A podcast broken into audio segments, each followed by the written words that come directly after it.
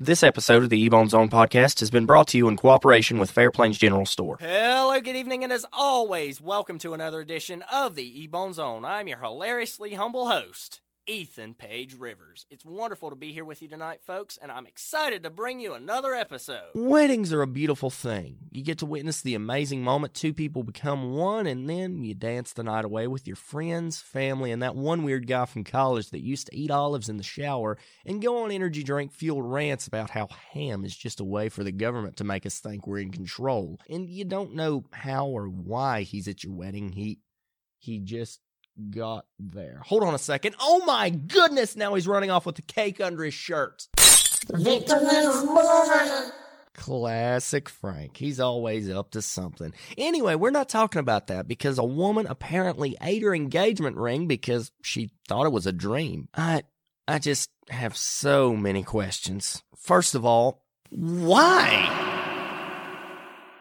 Well, she dreamed she was on a train and that there were people robbing it, and her engagement ring was one of the things that they were going to try and take. So, in response to that, she just swallowed it. As simple as walking to the grocery store. She just popped it in with a glass of water and thought nothing of it. Oh, Okay, fair enough. Anyway, her husband didn't believe her at first, and they even called her mom and joked around about it. And then they were in urgent care, trying to get this thing out, and they did. But one piece of advice, that's all well and good. But one thing I've got to tell you, you know, considering it was in your stomach and all, I would wash it off before you wear it again.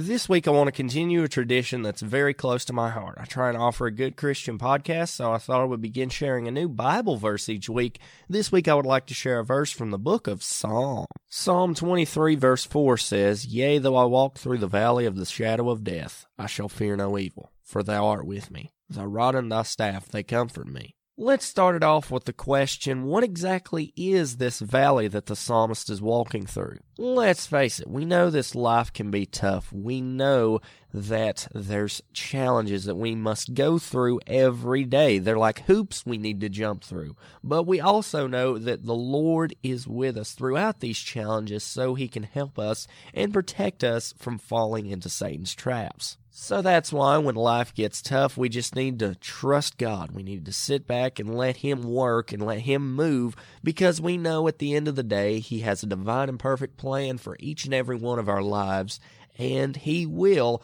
make a way for us. Let's get into this next part. I shall fear no evil. Well, this is actually kind of simple because I shall fear no evil is basically I'm not going to be afraid of anything to come. I'm not going to be afraid of Satan's entrapments because I know that God is with me. I know that everything's going to turn out okay because the one who holds the stars and the one who made the heavens is on my side. Let's look at the next part of this verse for thou art with me. Well, like I said when breaking down the last part of this verse, we know that God is always with us. We know that God will never leave us nor forsake us. He said that in the book of Hebrews. So, Will we have our trials in life? Yes, that's what comes with living on earth. This earth is not perfect, but we know that it is not our home. There is a place, it's called heaven, that's absolutely perfect, and nothing bad can touch us. So, we need to cling to the hope. We need to cling to the fact that God is always with us in our troubles, in our good times, in every facet of our life, because that's the way we can get through it. And now we come to the last part of this verse Thy rod and thy staff, they comfort me. I think it would be better if we broke this down in individual elements here. The rod first, and then we'll go to the staff and see what each one of them means. We know that we're still speaking in metaphors here about shepherding, so we know that the rod and the staff that the psalmist is referring to has some significance to the shepherding profession. Let's see. What exactly does this rod mean, first off? It can mean our protection. We know that shepherds use their rods to pull sheep out of dangerous situations, like if they're in the middle of some brush or if they're caught in some deep water. They'll use the rod to pull them out. Or even as a weapon to protect the sheep, they'll use that to fend off wolves or any other dangerous animal that comes into the sheep's path. But what does this staff mean? Well, first off, the staff means rest because when shepherds don't have any place to rest while they're guiding the sheep, they'll sometimes lean on their staff. So that is meant to be a symbol of the rest we can find when we lean on the Lord. The staff can also be a guide. Well, we know that the staff was used to guide sheep along steep mountains or rocky hillsides, and we know that that is in much the same way that God guides us through the rocky situations and the steep hillsides of life because we know that He's seen all our tomorrows, He's seen all our yesterdays, He knows everything that's going to happen in our lives. He's laid it out all before us, and even though there will be troubles, He is there. He will guide us with His rod and His staff. He will keep us safe. He takes care of us no matter what, and all we need to do is just trust in Him and stay the course.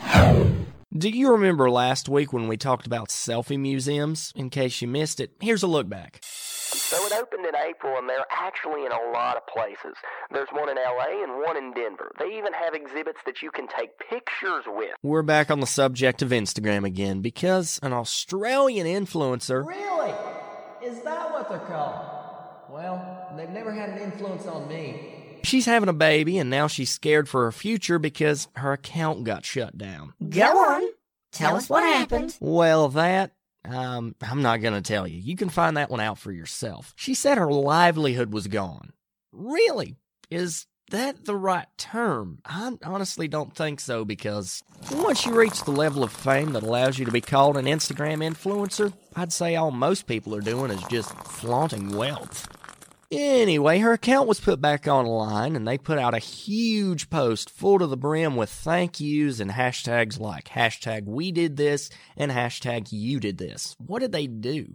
I must be missing something here. By the way, I realize it sounds incredibly weird to hear me speaking in hashtags, but if we're being completely honest with ourselves, hashtags are basically my generation's version of Pig Latin, spoken by few and strange to hear out loud. Let's move on, shall we? Before I let you go, I want to take a second to thank my sponsor, Fair Plains General Store. Get this, they have a full line of Daddy Pete's gardening and lawn care items, and that's a pretty big deal, as well as the best soil additives, fertilizers, and high nutrition permafeed for livestock. They also have high yield herbicide and pesticide in both liquid and granular varieties, and a wide selection of snacks and drinks. From Cheetos and Cool Mountain Cream sodas to Little Debbie and Coca Cola, you name it, Fair Plains General Store has it all. Find them at 418 Sparta Road in North Wilkesboro. Call them at 336 667 6849. And of course, tell them Ethan sent you by. And with that being said, thank you guys for once again being here tonight and joining me for another episode. Follow the podcast on Instagram at Official as well as on Twitter at Official EBZ. That's capital O and Official, capital EBZ in case you were wondering. And until next time, God bless us and save us. I appreciate each and every one of you,